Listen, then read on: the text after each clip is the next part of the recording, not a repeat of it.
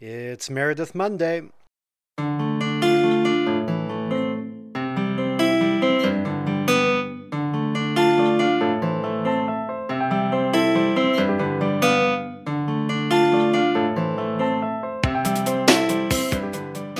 Okay, uh, welcome everyone to Meredith Monday. Uh, it's Meredith Monday without Chris, and it's without Mike, and it's with me. It's with Andre. Mike's away, as you know, and uh, we'll be back soon. But um, for now, it's me standing in for him, giving him a well deserved break. I do not know how he does this every day. I really do not know how he does it. It's taken me heaps and heaps of time the tech stuff alone is a bit of a nightmare. So, um, uh, yeah, hats off to Mike. It's given me a newfound respect for what he does, and for Chris, who does the Glory Cloud and comes onto this one. So, I mean, that is crazy. Uh, so, uh, anyway, here I am, and I'm doing this. My name's Andre. I'm a pastor from uh, the UK, from Bethesda Baptist Church in Felixstowe. Uh, we are a reformed and evangelical church here, part of the Fellowship of Independent Evangelical Churches. Now, I got to say, I know that there are some massive Klineans who listen to this, and um, I everything I know about Meredith Kline, I agree with and appreciate. Uh, I almost agree with everything that I've heard about him. I I think it, I have huge admiration for Meredith Kline, and uh, in some weird way, Klinean theology has really influenced me. Uh, but I have to say that I am not an expert by any stretch of the imagination. Um, it's uh, I haven't even finished reading Kingdom Prologue. It's it's a beast of a book. It's really hard. I've I've been into some heavy stuff before, but this is heavy. This is this is next level. This is black belt, black belt theology stuff, and I'm I'm not a I'm not even there yet. I'm like I'm like green belt maybe, maybe more like an orange belt. I don't know. Um. So uh, I am saying this to say that if you're like a massive Klinean, um, I might make some schoolboy errors here. I don't know. Um, I found out that I'm Klinean the same way I found out that I'm a Calvinist, which is that someone accused me of being a Calvinist, and then I was like, oh, I wonder what that is. I went and looked it up, and I was like, yep, I'm a Calvinist. And pretty much the same thing happened with with Kline stuff. I was accused of being a Klinean, had no idea what that meant. Went back and looked it up, um, now that come to think of it, I, that's more or less how I discovered most of my theological positions. As I was accused of being things, and it turned out that was I was right. Although I was once accused of being an antinomian, I don't think I am. So that's one that went the other way. Um, so uh, I um, am going to try and bring some Meredith Monday stuff over to something I'm a little bit more comfortable with, which is the whole area of hermeneutics and exegesis. And so um, I thought I, am really interested in this actually. I would really like to know more about Klinean hermeneutics. Um, so I've been doing a little bit of thinking about this recently, and just as I've been reading through um, Kingdom Prologue, and I've been I've listened to hours and hours and hours of the Glory Cloud podcast. I really appreciate the Glory Cloud podcast, um, and everything that Chris is doing there.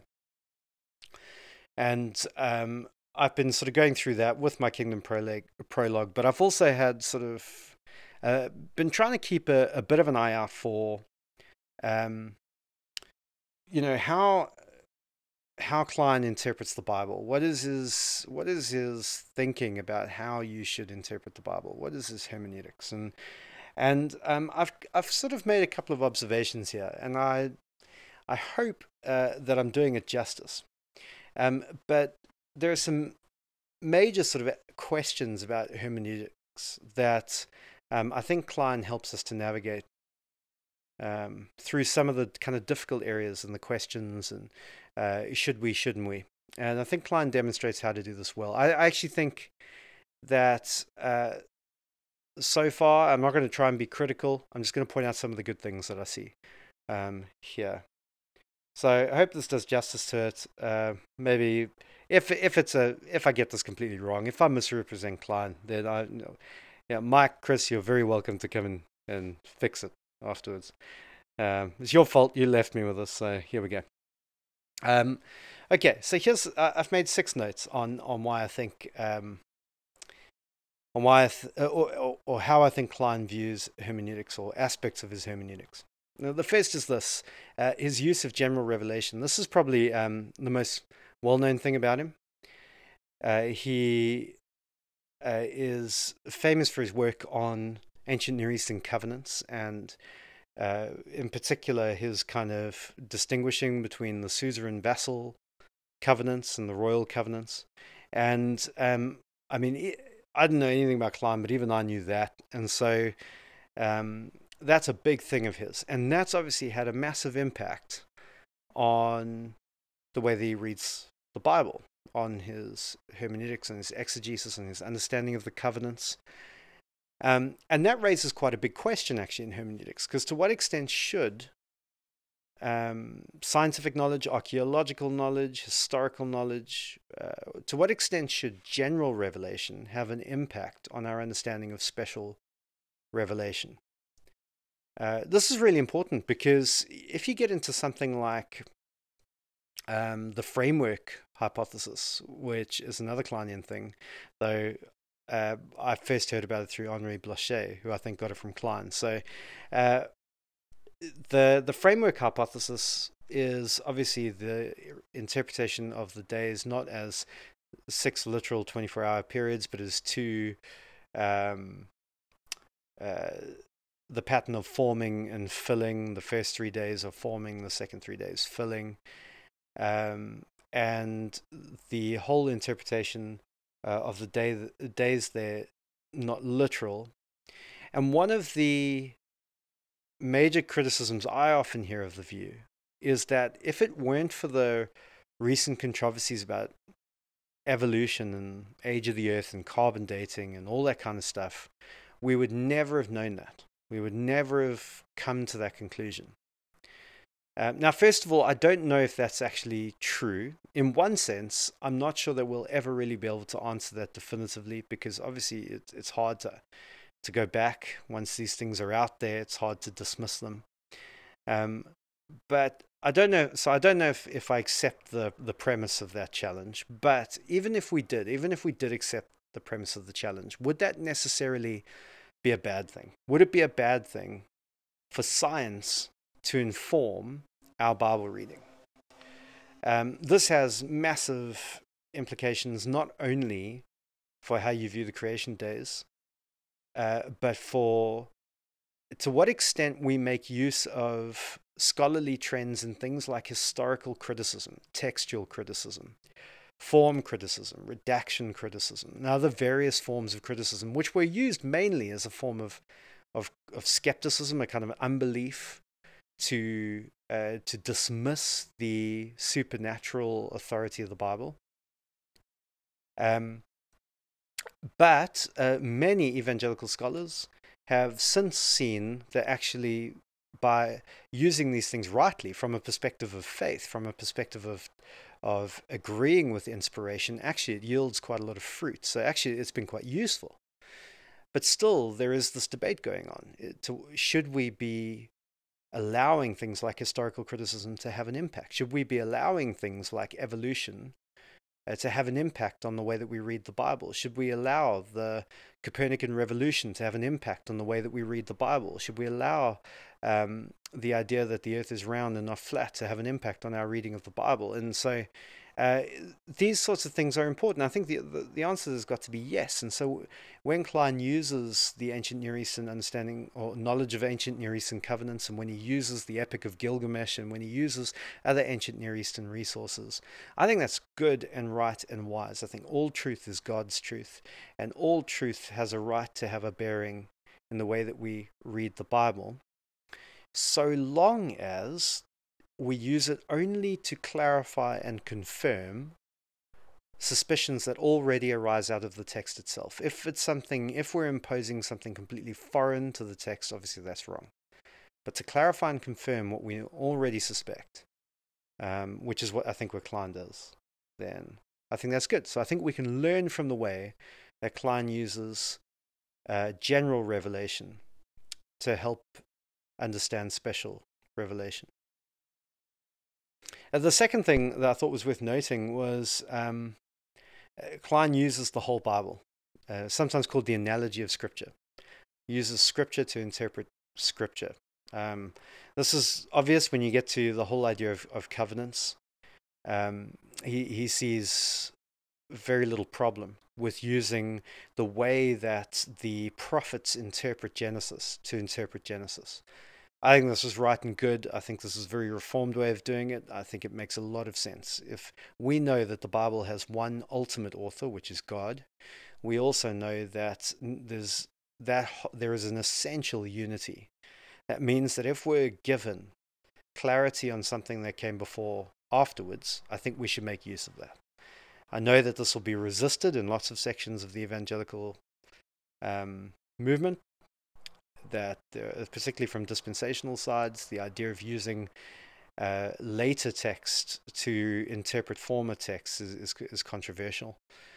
I don't think it is. I think Kline seems to place a lot of stock on the fact that um, the later interpretations of earlier chapters, prophetic interpretations of Genesis, using Hosea 6 7 to understand that there was a covenant with Adam, for example, um, doesn't introduce anything new.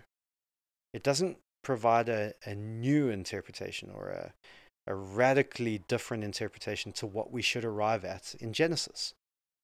But it does help us to understand what's actually going on in Genesis, what the author intended. So, actually, far from saying we can use the other parts of the Bible to override author's intention, um, actually, we can use the whole Bible to help clarify and understand it to pick up things that we've missed. And as 21st century readers who are miles away from the original context and mindset and worldview of the first authors, um, I think we need help. We need help to bridge that gap. And the Bible itself, Sola Scriptura, provides that help for us. So um, I, I think that the, he, and, and this is also clear, by the way, in the way he uses the New Testament the New Testament, obviously, whenever he's interpreting anything, he goes from old to new, back and forth all the time. He's constantly showing how the New Testament has to do with the Old Testament, and the Old Testament has to do with the New. And I think this is wonderful. I think that's what, what's why he is as influential as he is, because it's just so profoundly Christian the way he reads the Bible. And I, I think this is this is great. I think this is admirable. Um, so uh, he uses general revelation well. He uses the whole canon the analogy of scripture well. Um, but that doesn't mean in any way that he undermines the historical grammatical principles. And I think that's where I just want to go next is that I, nobody can dispute that Kline was a heavy duty uh, grammarian and original languages scholar. Um, as Mike has been saying, not even not even John Frame, who has opposed him and gotten into a few kerfuffles with him. That's not not even he would deny that. You you don't want to challenge Kline in his own field of expertise, and his field of expertise is the original languages and their grammar, and um, and so yeah, I just uh, it would be folly, I think, to accuse Kline of not taking the historical grammatical stuff seriously. I think what we learn from him, though, is not to be literalistic. So, um, basic Klinean idea that just because the word covenant isn't there doesn't mean that uh, there is no covenant there. Uh, because a careful study, historical grammatical study, will show you that everything about a covenant is there, even if the word isn't used. And then that gets confirmed for you when you go to later parts of the Bible, which um, again seem to imply that there is a, a covenant there, even though the word covenant isn't used. And so I think that's really helpful to be heavily careful in using in studying the grammar, the syntax, the languages, the context, the immediate literary context, the uh, the Hebrew figures of speech and parallelisms and uh, parallelisms and, and all of that stuff, but not to allow that to turn you into a literalist. And this is how I had sort of the circles I've been in have tended that way. Oh, it doesn't use the word covenant, therefore to say there's a covenant is importing some system of theology onto it. And I think Kline demonstrates that that's not necessarily the case. Um, which leads on to another aspect of, of his hermeneutics, which is his use of typology, which is really, really strong. Um, I've never seen anyone really with such a strong emphasis on typology. Um, it's it's it's emphatic, and it seems to go beyond him saying. Um, now this is where I'm, I, I, might I might be out of line here, and I'm I, I'd I'd like to know what some of the the experts who listen to this think, and I'd like to know what Chris and Mike think about this. But um, it seems to me like he's he uses typology not only in in a fuller sense, and in the sense that the divine authorship carries meaning beyond what the human author might have understood. Uh, the sensus pleni, however you say it. Um, but it seems like actually Kline would put typology in the category of literal sense. That actually uh, the typology doesn't in any way go beyond the author's intention. It's actually part of it. It seems to me like Kline would have no problem seeing um, typology as part of the author's actual intention, that he knew somehow, uh, the author of Genesis knew somehow that what he was saying was going to have a, typical, a typological implications somehow, even if he didn't know all of the details of how that would work out um, exactly. Um, I, I, th- I personally, I feel like the New Testament tells us the same. It tells us that Abraham uh, though he didn't know any of the details, knew that there was more to the promised land, uh, that there were typological implications for uh, the promised land that that he just couldn't have been explicitly aware of. He, he somehow knew that, and I think Kline shows or places such a huge amount of emphasis on typology that I think he would say that that's part of the author's intention, and I think that's interesting. I think it's it's quite um, daring, but I think it's right. Um, fifthly, I think he's got a strong view of inspiration and inerrancy that goes to, down to every detail. The you know plenary inspiration, uh, and that I think he doesn't miss the details. You know everything from rainbow colors through to common words that gets picked up, through to themes that the average reader, even the average scholar, would overlook. He sees significance in the detail. Um, so so much so that I sometimes wonder if he's seeing significance that isn't actually there.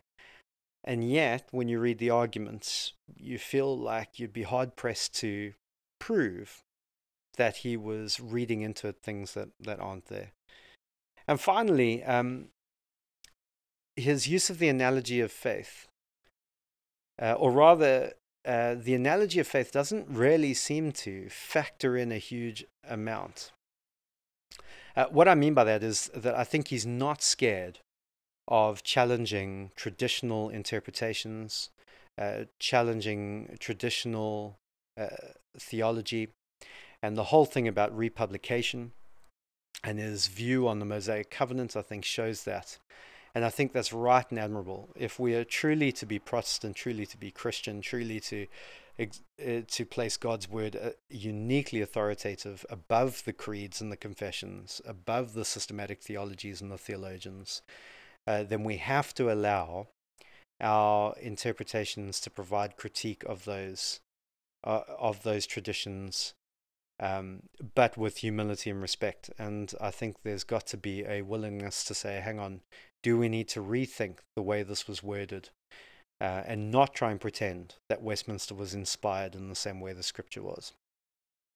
So I think that's the right use of the analogy of faith. I haven't seen him throw it out the window. He's not unconcerned for orthodoxy, yet at the same time is prepared to let the Bible challenge the prevailing understanding of things. And I think that that's good and healthy. Um, and it is complicated. So there you go. Six points on Klinean hermeneutics. Um, if I, if again, apologies to Klinean fanatics if I've gotten this wrong. Uh, I'd I'd like actually to know uh, because this is something that I'm looking into just kind of part time as a hobby level kind of thing. Um, but I would like to know your thoughts on on Klinean hermeneutics. I'd like to know Chris and Mike's thoughts on it, so maybe I could open it up to them as well. Anyway, guys, thanks very much for joining me on this Meredith Monday.